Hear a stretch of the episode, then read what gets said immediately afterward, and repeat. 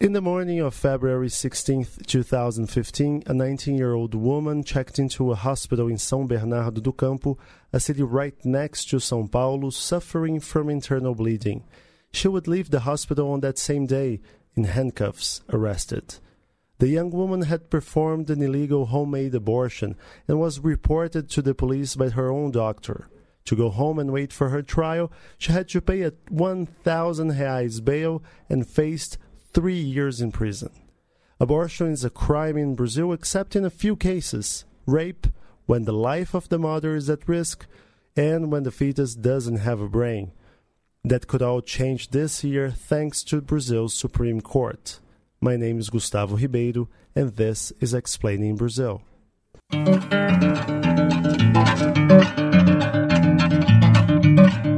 Brazilian Supreme Court starts on Friday, August the 3rd, to hold public hearings with members of civil society around abortions. That's the first step before analyzing a case which could give Brazilian women the right to interrupt unwanted pregnancies until the 12th week. To discuss the case and its possible repercussions, I'm joined today by Carmen Martinez, Regional Manager for Latin America and the Caribbean at the Center for Reproductive Rights. Carmen, it's a pleasure to have you on our podcast. Thank you very much. Thank you so much for having me, Gustavo. The center is so glad to be part of this podcast. Carmen, uh, Brazil's legislation is quite restrictive when it comes to abortion rights. That's partially due to our macho culture or very religious background. But that's also the case with Argentina and Ireland, and in both of those countries, abortion rights have advanced into granting women more autonomy to decide whether or not they want to keep a pregnancy. Alegría, alegría inmensa porque las voces nuestras fueron escuchadas, porque pudimos conquistar nuestros derechos, porque el feminismo está más vivo que nunca. What's keeping Brazil from following that trend? We think that is happened because you have in Brazil no a very conservative government, but also a very conservative Congress and, and a very conservative court. And that, that's why the main goal of this case and the and the hearing especially is is that the, the criminalization of, of abortion violates many many of women's constitutional rights, including the right to dignity, the right to life, equality, freedom. And for example, if you see countries where abortion is already legalized, like like France, for example, this happens uh, that the number of abortions tends to reduce, and this happens because when abortion is treated as a reproductive health need, health services take better care of women without the threat of arrest of, or stigma. Yes, uh, just to illustrate what you've just said, according to a recent survey uh, called Abortion Worldwide 2017, abortion rates are actually lower in countries which allow abortions 34 for every 1,000 women against 37 in more restrictive countries.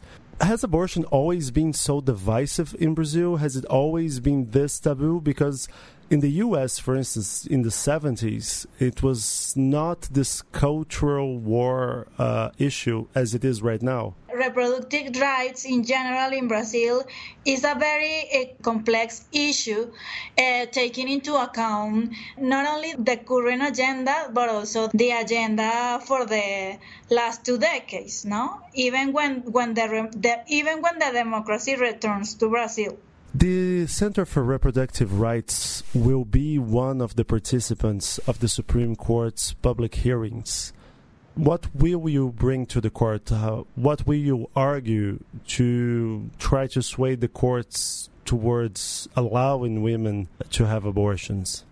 We have accompanied, accompanied processes like this for almost three decades now, and not only in Latin America, like now in Brazil and, and in Chile last year, but also, for example, recently in Ireland. And the center will argue that, that the Brazilian Supreme Court has the power to overturn the penal code and, de- and decriminalize abortion in the first 12 weeks of pregnancy. We will show that justice how other courts around the world have made that possible. No? And an example of this is, is the U.S. Supreme Court in Roe versus Wade or the C355 in decision from the Constitutional Court in Colombia. So the, the court will, will, will also hear from us and argue that the court has to follow the world's path that has taken the past 20 years the international law in which now recognize that abortion is a human right that protects women's life. But Carmen, you just said that Brazil has a, a conservative government, a conservative court, uh, Congress, and a conservative Supreme Court. So, are you confident that uh, your arguments will be enough to uh, convince the 11 Supreme Court justices? Well, we think that uh, from the center, not only with this, the voice of the center, but also the voice of more than 50 uh, organizations, national and international organizations, could be so, so strong that the Brazilian court could advance uh, the reproductive rights and change the law. No, this will be a, a really good precedent not only for Brazil but also for the region, and we think and we hope that also that is the, the, process that is just happening just right now in Argentina, for example, could be a strong base to take the court to the to advance these standards. Brazilian society is still not uh, in favor of decriminalizing abortions. Fifty-seven percent actually believe that w- women should be punished and go to jail if they perform an abortion. That's that's actually the lowest rate in recent years, but still a pretty high rates. we know that abortion, especially in our countries, not only in Brazil, it is a strong word, no? That people relate to an awful procedure, but the reality is that it's a, it's a simple procedure in, in which you can save a woman's life no matter what. And clandestine abortions make up for thousands of deaths per year. So we hope that as the sample of France and even Uruguay, if the court advance the women's and girls' rights, Brazil could save many lives. So, over the past few years, the Brazilian Supreme Court did promote some change to abortion laws in Brazil. Uh, they allowed in 2012 women to abort when the fetus doesn't have a brain. And two years ago, a group of justices decided to release from prison um, a group of doctors who worked in an abortion clinic. Do you think that those two precedents, which are fairly recent, indicate mm-hmm. that the court is leaning towards allowing abortions, or do you think that the conservative side is still very strong? We really hope that the court could uh, advance one one step more for the reproductive rights. If you take into account those precedents and also see the changes or the discussion that is re- recently happened in the South Cone, in no like for example in Chile, just right now in Argentina. We really hope that this case can allow the court to advance in in the liberalization, at least the interruption of pregnancy in the first 12 weeks and that the court, court will say that is it is a safe procedures no? This is a thing or an issue that is it is about women's health no? It is it is an issue of, of health. And um, that's why for example not only the standards and the, the most highest international standard if, uh, from the universal system the inter-american system but also in many parts of the world but also for example the world health organization re- recommends that up to nine weeks pregnancy medical abortions be, be performed in the woman's homes after adequate medical advice and access to medication in order to guarantee greater privacy. No reliable international studies also show that there is no cause and effect relationship between legal abortion performed in the first trimester of pregnancy. It's interesting what you say because in Brazil the issue is confronted from the moral perspective solely. Mm-hmm. Uh, but uh, just for the listeners to have some figures. So in 2017, only 1,700 legal abortions were performed in Brazil. But at the same time, uh, in terms of surgeries performed by the public healthcare system uh, to correct complications of illegal abortions, they amount to almost 180,000. So mm-hmm. that shows a bit how many women are not being covered by uh, proper medicine to perform abortions. Some take medicines that can be really risky for their health. Uh, some go through very unrecommended medical procedures. But uh, in Brazil, that has been hard to convince people to talk from the healthcare perspective.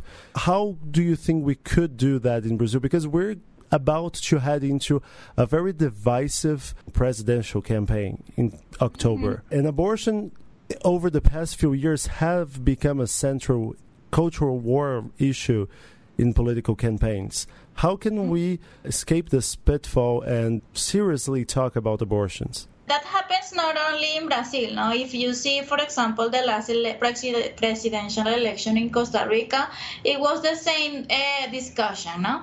and also here in Colombia was elected a, a new president, and the discussion is what it was all about that. From the center, we think that the change of paradigm happens when you talk about this issue, abortion, with a framework uh, with a legal framework, uh, with an approach of human rights, but especially when you transform the conversation or the, or the discussion in terms of public health. This is a public health issue. We are talking about women's life. We are talking about the health of women, and especially when you when you talk about no that terrible uh, data, like almost 180,000 abortions Imagine how much the health system has to invest to resolve complications from illegal abortions and how many years of, health, of healthy life we lose each year due to those complications. That we need health system in which a woman can walk to a clinic, really walk to a clinic, not have a plane or a train or a bus for hours and get a, an abortion from a certified doctor. That is no, this is a health problem let's not kid ourselves because it's a problem that also affects mostly poor women because rich women can travel abroad to have their abortions or they can get to very expensive even if clandestine clinics. So deaths from illegal abortions are mainly to poor black uneducated women and uh, in Brazil in 2016, Brazil experienced a very serious outbreak of the Zika virus, a virus that is connected to severe birth defects like microcephaly, and um, that caused a decrease in the number of births. Um, two years later, can we analyze the impact of this epidemic in Brazil and maybe in other Latin American countries as well? We we especially regarding to Zika, we elaborate a report in three countries of Latin America with the Harvard School, Public uh, Health School, and the and a department of researcher uh, specializing in health from the Yale University on how the Zika virus impacted many lives. No, and for example, a transversal conclusion was that the Zika virus shows how these countries, you know, Colombia, El Salvador, and Brazil, wasn't prepared uh, in terms of access and guarantee of the reproductive rights and reproductive health, sexual and reproductive health. Uh, even, for example, in Colombia and in Brazil, when we have exceptions, several exceptions or some exceptions that allows women and girls to access to legal and safe abortions. Even in this context, the, the women and girls confront many barriers to access to reproductive health. And for example, it happens in Brazil and also in Colombia that we interviewed around five woman in uh, affected or infected with the virus that with the Zika virus when they was pregnant. And for example no one of them access to reproductive and sexual health education. They never find information of how to avoid pregnancy in the times of the zika virus or in the times of the crisis of zika. It is still uh, an epidemic. No, even that the World Health Organization calls for the end of the, the epidemic, it is still an epidemic that affects the women and girls' bodies, no, and the women's and girls' health. And of course, it is worse in El Salvador when we have a, a, a, total ban on abortion, where where even women and girls that tries to access to abortion are criminalized about that. Carmen, I wanted to thank you for joining us for this podcast. Uh, thank you for your time. Thanks to you. If you like this podcast, please take a look at our website. It's Brazilian.report.